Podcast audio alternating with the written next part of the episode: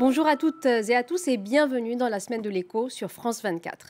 Face à l'émergence du variant Omicron, les restrictions imposées aux voyageurs se multiplient à travers le monde.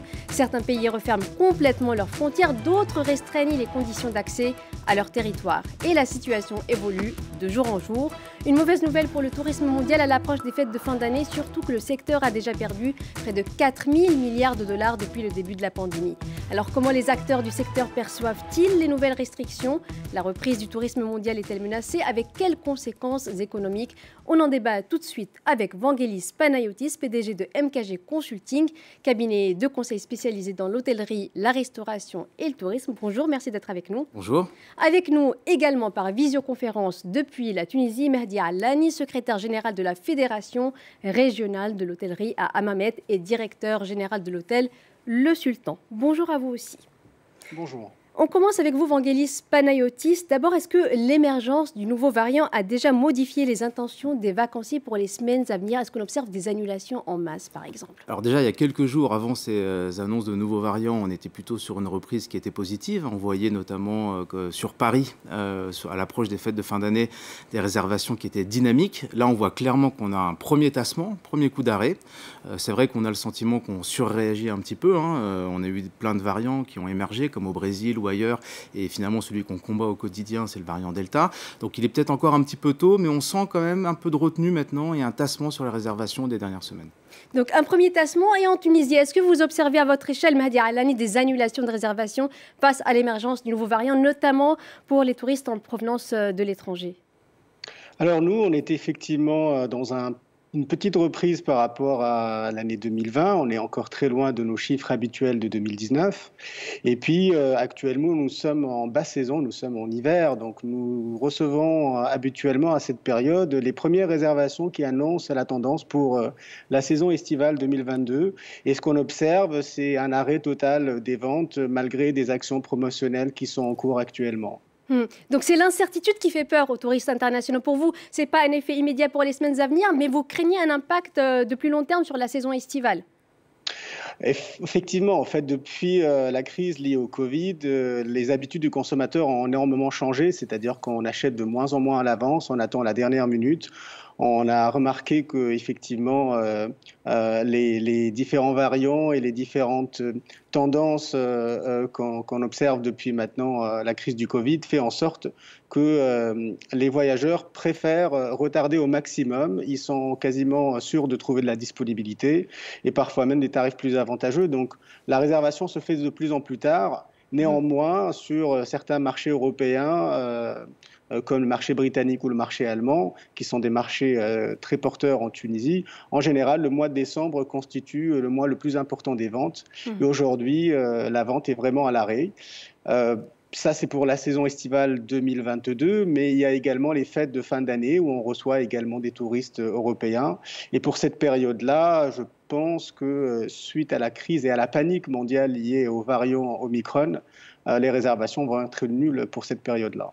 Réservations nulles pour cette période-là. Euh, Vangelis Panayotis, euh, Mehdi Alani parlait aussi d'un changement d'habitude de consommation des réservations à la dernière minute. On l'observe aussi un peu partout dans le monde. Oui, alors c'est clairement une tendance lourde. Hein, face à autant d'incertitudes, les gens attendent vraiment la dernière minute. Même si les opérateurs, notamment hôteliers, ont adapté les conditions d'annulation, qui sont de plus en plus flexibles pour permettre à chacun d'être à l'aise et de pouvoir anticiper un peu leur voyage, on voit qu'aujourd'hui, même avant le, les épidémies hein, d'ailleurs. Hmm. Euh, les gens attendent plutôt à la dernière minute. C'est facile. Aujourd'hui, on réserve avec son portable, on peut se décider un peu à la dernière minute. Et c'est une vraie tendance de fond euh, qui donne moins de visibilité aux acteurs du secteur. C'est plus dur donc pour s'organiser pour les acteurs du secteur. Évidemment, c'est plus compliqué, euh, notamment en termes de personnel, d'organisation des voyages. Et puis ça dépend des typologies de voyages. Évidemment, quand on va partir en famille en Tunisie, on va s'y prendre un petit peu plus à l'avance. Mais si on veut aller faire une étape, un week-end à Lyon, à Paris ou sur d'autres typologies de voyages, là, on peut s'y prendre vraiment à la dernière minute. Euh, on revient vers vous, Média Alani. Le tourisme, on le sait, est un secteur clé pour l'économie tunisienne. Il a déjà beaucoup souffert au cours de la dernière décennie. Est-ce qu'il faut s'attendre à un impact euh, sur la pérennité de certains établissements touristiques et sur l'emploi avec ces vagues épidémiques à répétition? Effectivement, comme vous venez de le dire, la Tunisie n'est pas à sa première crise depuis une décennie et euh, la, seule année de référence depuis la Révolution et le printemps arabe était l'année 2019. donc aujourd'hui, on est revenu dans une énième crise. Il faut savoir que le secteur hôtelier, d'une manière générale, est fortement impacté par la succession des crises que traverse le pays. Aujourd'hui, cette crise-là risque d'être fatale pour un certain nombre d'hôtels, une partie du parc hôtelier, qui sont actuellement fermés et qui sont dans la capacité d'ouvrir.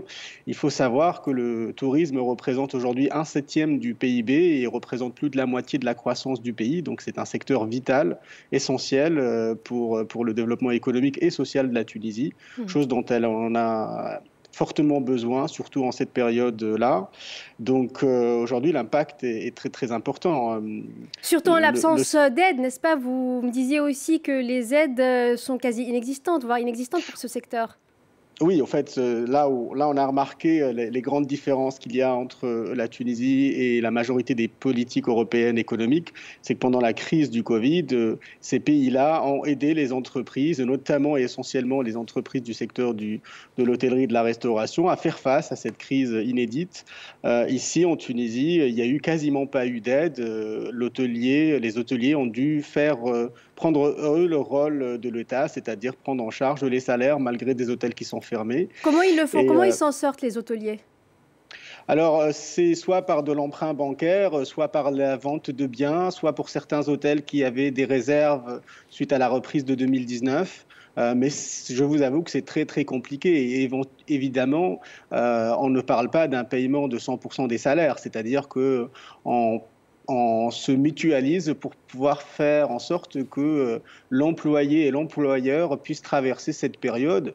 Et, à chaque fois, on s'imagine que la période va s'arrêter, c'est-à-dire qu'on mmh. réfléchissait sur une crise qui allait durer uniquement sur 2020, puis on se rend compte qu'aujourd'hui nous sommes en décembre 2021 et qu'on est sur deux années de crise consécutive. Et avec cette inquiétude liée au variant euh, Omicron, on se rend compte que on est peut-être parti pour une troisième année consécutive de crise. Donc euh, les solutions deviennent de plus en plus limitées.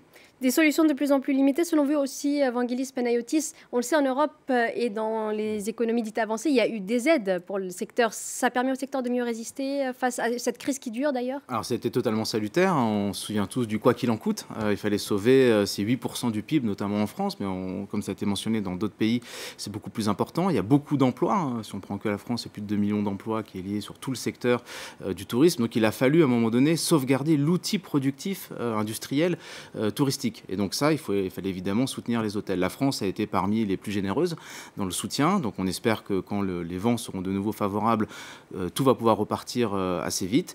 Mais en tout cas, sans ces aides-là, on aurait eu effectivement un accident industriel euh, pour l'ensemble de ces acteurs. Ces aides ont permis plus de réactivité, c'est-à-dire suivre ce stop and go permanent que l'on observe? Oui, alors c'est très compliqué opérationnellement parce qu'en réalité, c'est pas possible vraiment de fermer un hôtel. Il est censé être ouvert 24 heures sur 24. Donc il a fallu gérer ces éléments-là. Il y a eu des dispositifs comme le chômage partiels, euh, les prêts PGE, il y a une écoute attentive de la part de Bercy pour voir euh, comment les choses évoluent et peut-être si jamais il faudra encore euh, aider, je pense qu'il y aura du soutien qui sera apporté à la filière. Et, en tout cas, voilà, il fallait absolument éviter cet accident industriel, notamment pour le tourisme en France. Et pour rebondir aussi sur ce que disait Mehdi Alani, vous voyez aussi une reprise beaucoup plus lente que prévu. On espérait la reprise d'abord pour 2021, ensuite 2022.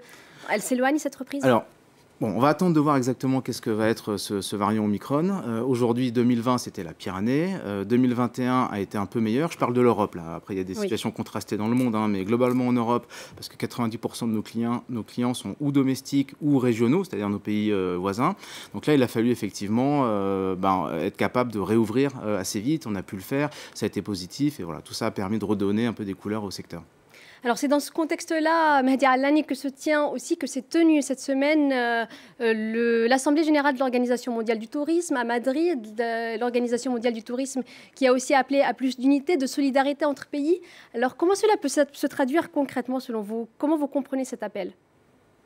En fait, l'appel euh, est, d'abord politique. Effectivement, aujourd'hui, on, a réalisé que malgré les actions COVAX n'ont pas pu véritablement équilibrer le stade de vaccination. Aujourd'hui, il est certain que la seule solution et l'unique solution pour pouvoir reprendre économiquement, pour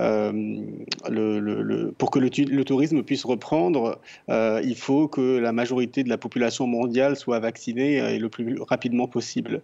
Au-delà de cela, je pense qu'il y a également besoin qu'il y ait euh, une, un équilibre et euh, une vraie euh, il faudrait qu'il y ait un partage au fait au niveau des, ressources du tourisme.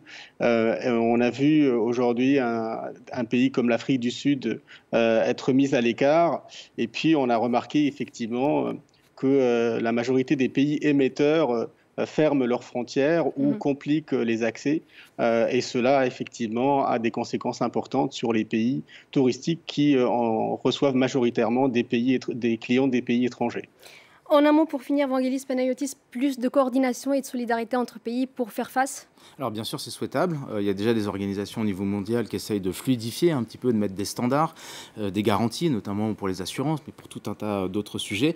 Mais on, se confronte également à des sujets qui sont des sujets de politique nationale. Euh, chaque gouvernement est libre d'appliquer les restrictions qu'il souhaite ou qu'il juge utiles pour préserver des enjeux sanitaires ou autres. Donc je pense que la coordination va continuer à être plutôt positive, elle est de l'avant, mais elle se confrontera effectivement aux volontés politiques de chaque pays. Donc je ne crois pas, malheureusement, qu'on aura, on le voit notamment avec la Chine, hein, et des sujets aussi politiques hein, sur le, voyageur, il y a la diplomatie du vaccin, enfin tout ça va être compliqué pour les acteurs du secteur, même s'ils essayent de se coordonner de façon la plus efficace Coordination souhaitable mais compliquée. On arrive donc au terme de cette euh, première partie de la semaine de l'écho. Merci à vous, Vangelis Panayotis, et à vous, Mehdi Alani, d'y avoir participé. On se retrouve juste après le journal pour parler de l'inflation qui atteint désormais des sommets des deux côtés de l'Atlantique.